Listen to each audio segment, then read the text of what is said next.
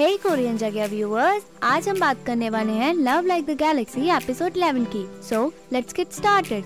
यहाँ शाओशेंग और उसके थर्ड आंट और अंकल जाते हैं, तभी लू याओ आ जाता है। चेंगजी मेंशन करता है कि शाओशेंग बहुत स्ट्रॉन्ग है, उसकी पिटाई भी हुई है, बट वो रोई भी नहीं। अगर वो लड़का होती तो वो आज जनरल बन चुकी होती। शुनहुआ बताती है कि शाओशेंग की सिर्फ चोट के निशान है और कोई घाव नहीं है। अगर शाओयुआनी उसे हर्ट करना चाहती तो आज शाओशेंग जिंदा नहीं होती। चेंगजी कहता है कि शाओशेंग व शाओयुआनी दोनों ही जिद्दी हैं। तभी एक सर्वेंट बताता है कि लू याओ उनका पीछा कर रहा है। चेंगजी कैरेज को रुकवाता है। लू याओ चेंगजी के पास आता है और कहता है कि वो शाओशेंग से कई बार मिल चुका है, वह उससे बहुत एडमायर करता है। आप उसे वो काउंटी के ऑफिस में लेकर जा रहे हो, इसलिए वो उसे रास्ते में प्रोटेक्ट करने के लिए आया है। शाओशेंग की सारी बातें सुनती है। चेंगजी लू याओ से कहता है कि शाओशेंग को प्रोटेक्शन की कोई जरूरत नहीं है, उसे चिंता है कि लोग उसे मिसअंडरस्टूड कर लेंगे क्योंकि उसने अभी ही जॉर्जन के साथ एंगेजमेंट तोड़ी है। तभी शाओशेंग उससे बात करने के लिए बुलाती है। लू याओ उसके पास जाता है। शाओशेंग पूछती है कि तुम यहाँ क्या कर रहे हो। लू याओ उसकी तारीफ करते हुए कहता है कि उसे बिल्कुल भी गलत नहीं लगा कि उसने उन लड़कियों को बिल से गिरा दिया, बल्कि वो उसे बहुत एडमायर करता है। शाओशेंग बाहर देखती है और कहती है क्या बकवास कर रहे हो। लू याओ बताता है कि उसने एक्सीडेंटली उसे लकड़ी हटाते हुए देख लिया था, वो उसे किसी को भी नहीं बताने को कहता है। शाओशेंग कहती है कि उसने घर इसलिए नहीं छोड़ा क्योंकि वो बीमार है, उसकी मदर ने उसे ऑलरेडी पनिशमेंट दे दी है और घर से भी निकाल दिया है। वो ऑलरेडी बहुत पनिशमेंट झेल चुकी है, अब और पनिशमेंट नहीं लेना चाहती है। लू याओ कहता है कि तुम मुझे गलत समझ रही हो, वांग लिंग की गलती है, उसे पनिशमेंट मिलनी चाहिए, तुम्हें नहीं।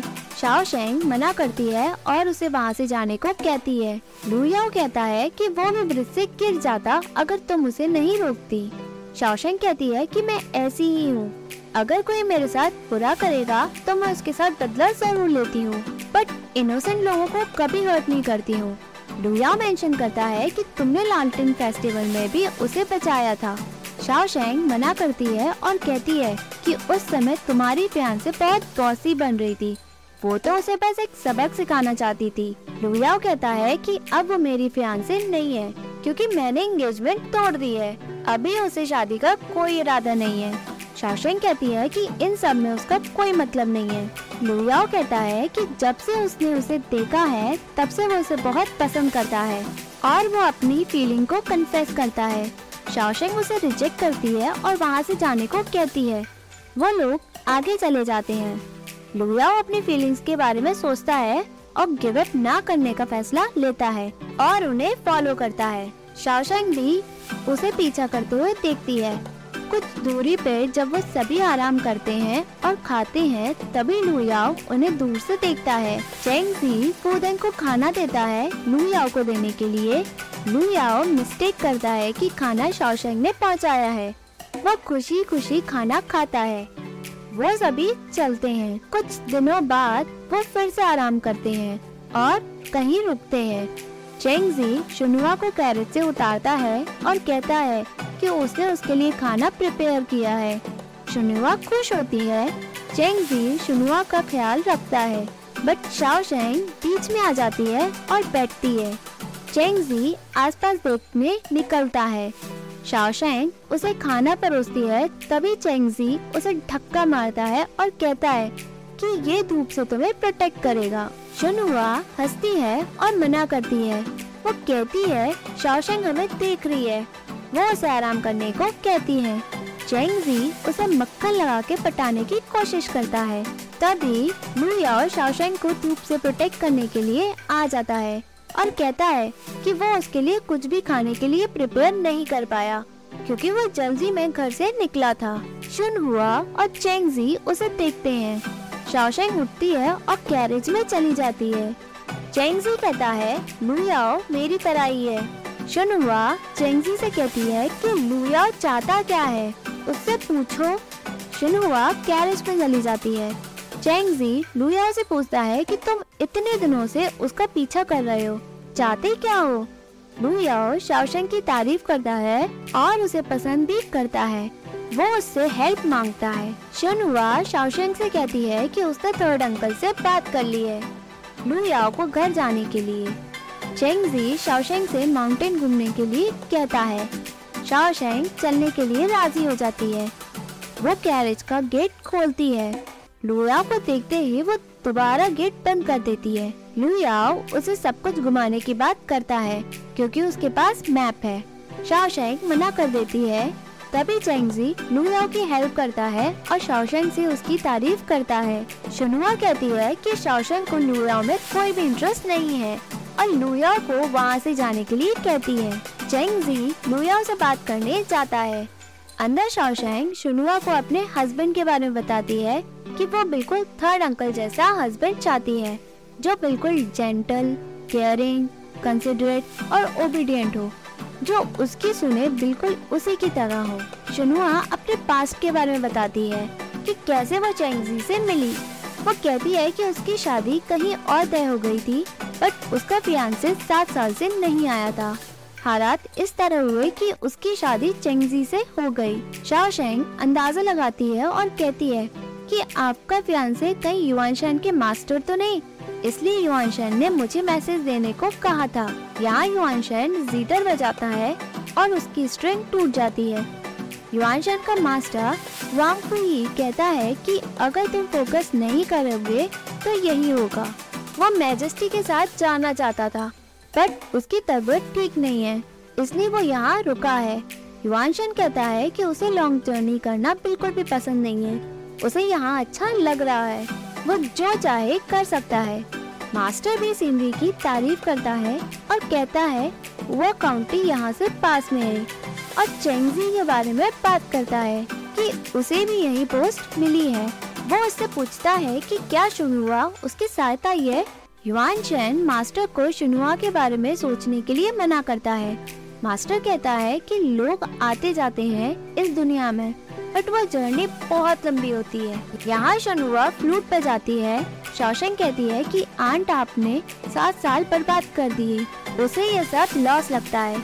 शनहुआ हंसती है और कहती है कि उसने अपना टाइम वेस्ट नहीं किया क्योंकि कोई और उस टाइम का बोधी है। वह चेंगजी की तरफ इशारा करती है।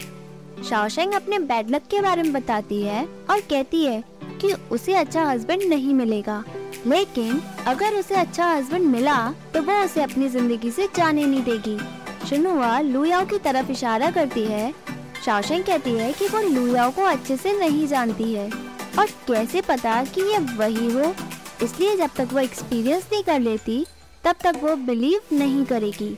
यहाँ लू याओ चेंगजी से टिप्स मांगता है। चेंगजी कहता है कि शाओशेंग बहुत अलग है, वो तुम्हें पसंद नहीं करेगी क्योंकि उसके दिल में तुम्हारे लिए कोई फीलिंग्स नहीं है। लू याओ कहता है कि भले ही शाओशेंग मुझे पसंद ना करे बट फ्यूचर में वो जरूर करेगी।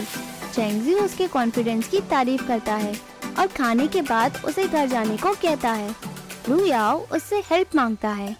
शाओशेंग अपना स्क्रोल दिखाती है। शनहुआ कहती है कि तुम्हारे लिए कोई मिलिट्री हस्बैंड ढूंढना पड़ेगा क्योंकि वो उसकी ट्रिक को देखकर बहुत खुश हुई है। शाओशेंग मना करती है कि वो किसी भी मिलिट्री वाली से शादी नहीं करेगी, वो अपनी जिंदगी शांति से जीना चाहती है। शनहुआ कहती है कि लड़कियों को काम आना चाहिए। तभी शाओशेंग उससे फ्लूट सीखने की बात कहती है। शनहुआ मान जाती है। यहाँ चेंगजी लू याओ की सिचुएशन बताता है कि शाओशेंग को प्यार की जरूरत है, अगर तुम उसे सिंसियरली ट्रीट करोगे तो वो शायद तुम्हारा प्यार को महसूस करे। तभी सॉन्ग चलता है, 8 मिनट गाती है, सभी अपना मूड रिफ्रेश करते हैं। शाओशेंग पूछती है कि कौन गा रहा है। म्याओ अपना इंट्रोडक्शन देती है। शाओशेंग कहती है कि उसे लगा नहीं था कि मिलिट्री आर्मी वुमेन गा भी सकती हैं। शनहुआ कहती है कि तुम्हारी मदर ने तुम्हारे लिए अच्छे लोगों को पिक किया है। शाओशेंग कहती है कि उसे केयरफ्री लाइफ जीना पसंद है, जो चाहे वो कर सकती है। तभी वो बाज की आवाज़ सुनती है। सभी उस बाज को देखते हैं। शाओशेंग कहती है कि उसने कभी भी इतना बड़ा बाज नहीं देखा है। वो उस बाज की तरह बनना चाहती है, जहाँ भी जाना चाहे वो जा सकती है बिना किसी रोक टोक के। शनहुआ कहती है कि तुम फ्यूचर में बहुत कुछ जरूर देखोगी। शाओशेंग खुश हो जाती है। यहाँ सभी रुकते हैं। शाओशेंग कहती है कि जिंग काउंटी में कोई भी दिख नहीं रहा है।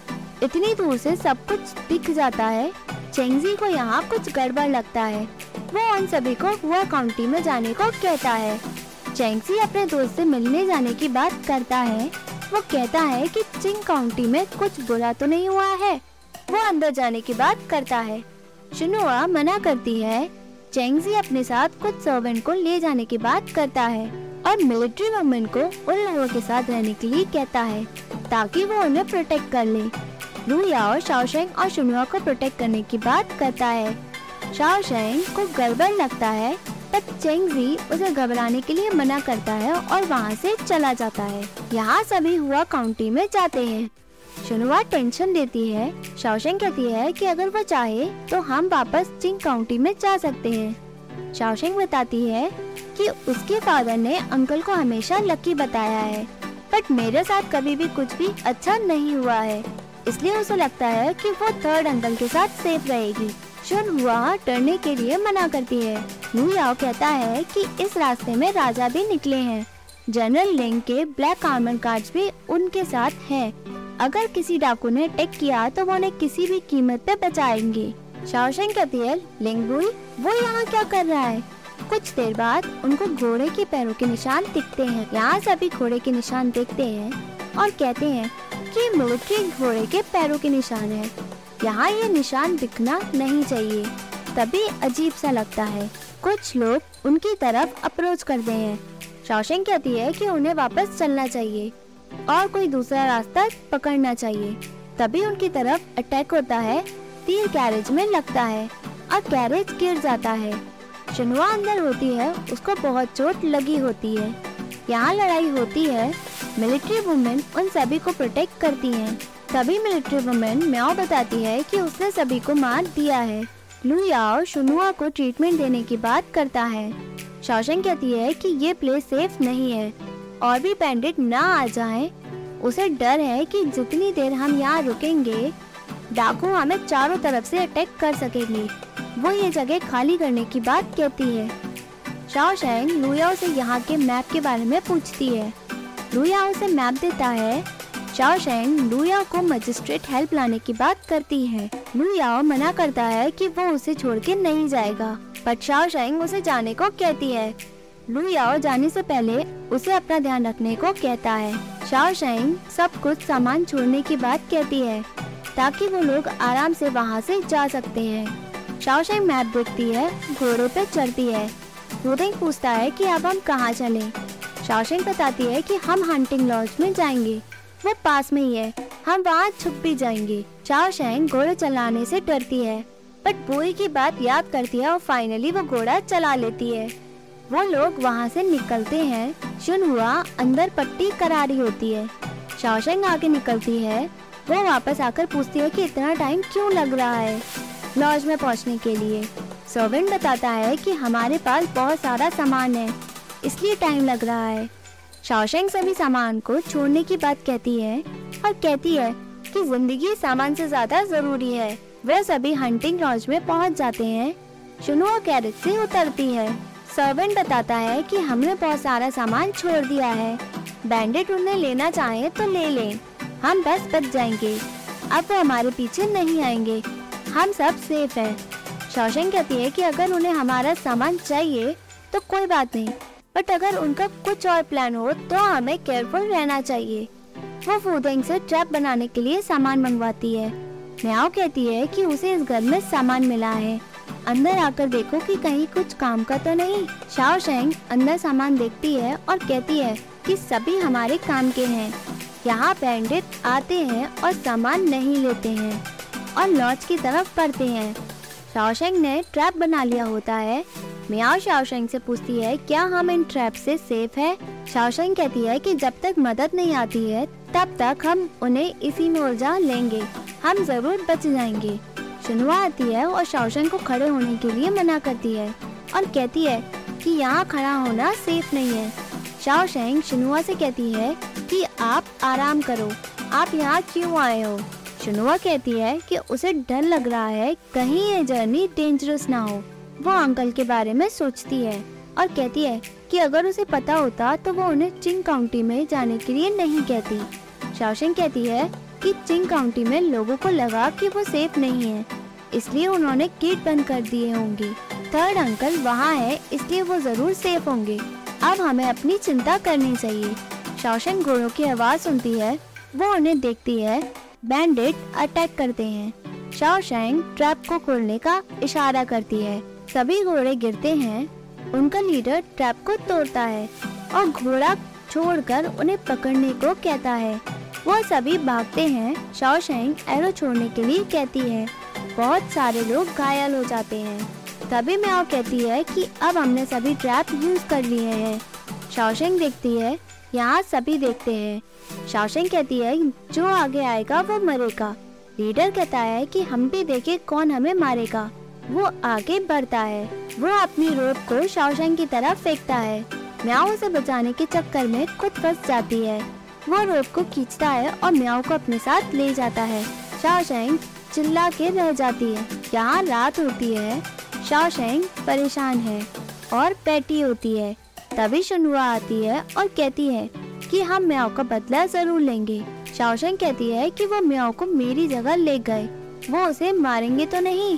शुनहुआ उसे प्यार से बताती है कि आज उसने बहुत अच्छा काम किया है। अगर थर्ड अंकल भी यहाँ होते वो इतनी बहादुरी से नहीं लड़ते उन लोगों से। शाओशेंग रोती है। शाओशेंग पूछती है कि जब मदर फादर बाहर होते हैं क्या उन्हें भी ऐसी डेंजरस सिचुएशन का सामना करना पड़ता है? क्या वो अपनी जिंदगी दांव पे लगाते हैं लोगों के लिए? शुनहुआ कहती है कुछ लोगों के लिए किसी को प्रोटेक्ट करना या कुछ विलेज को प्रोटेक्ट करना या हजारों लोगों को प्रोटेक्ट करना इसलिए इम्पोर्टेंट है क्योंकि वो लोग लोगों की जिंदगी की वैल्यू करते हैं। तुम्हारे पेरेंट्स से उन्हें बचाने के लिए तुम्हें घर छोड़ा था, उनके ऊपर बहुत बड़ी जिम्मेदारी थी। तभी एक मिलिट्री वुमेन आती है और कहती है कि आपने सही अंदाजा लगाया था उन बैंडिट के बारे में। वो सभी अपने सिपाहियों को बचा के ले जा चुके हैं। शाओशेंग कहती है कि ये डाकू का लड़ने का तरीका बिल्कुल अलग है। ये डाकू नहीं है, हमने सारा सामान रास्ते में छोड़ दिया है, फिर भी वो लोग हमारे पीछे हैं। क्यों? इसका मतलब वो डाकू नहीं है, वो सोल्जर है। शुनहुआ कहती है कि अगर वो सोल्जर है वो हमारे पीछे क्यों है? शाओशेंग को बुई की आर्मामेंट्स केस के बारे में याद आता है कि वो लोग शो में जा रहे हैं जिसमें अंकल सॉन्ग बाई भी इन्वॉल्व है। शो ने सरेंडर कर लिया है बट वो रिबेलियन करने का प्लान कर रहे हैं। मैजेस्टी यहाँ है, वो मैजेस्टी की हत्या का प्लान बना रहे हैं। उसे लगता है कि उनके सैनिक भाग रहे होंगे, हमने उन्हें देख लिया है इसलिए वो हमें चुप कराना चाहते हैं। उन्हें डर है कि कहीं हम उन्हें एक्सपोज ना कर दें। शाओशेंग और शुनहुआ एक दूसरे को देखती हैं और तभी एपिसोड यही एंड होता है। Hey viewers, if you like this video, please like, share and subscribe this channel. Thank you.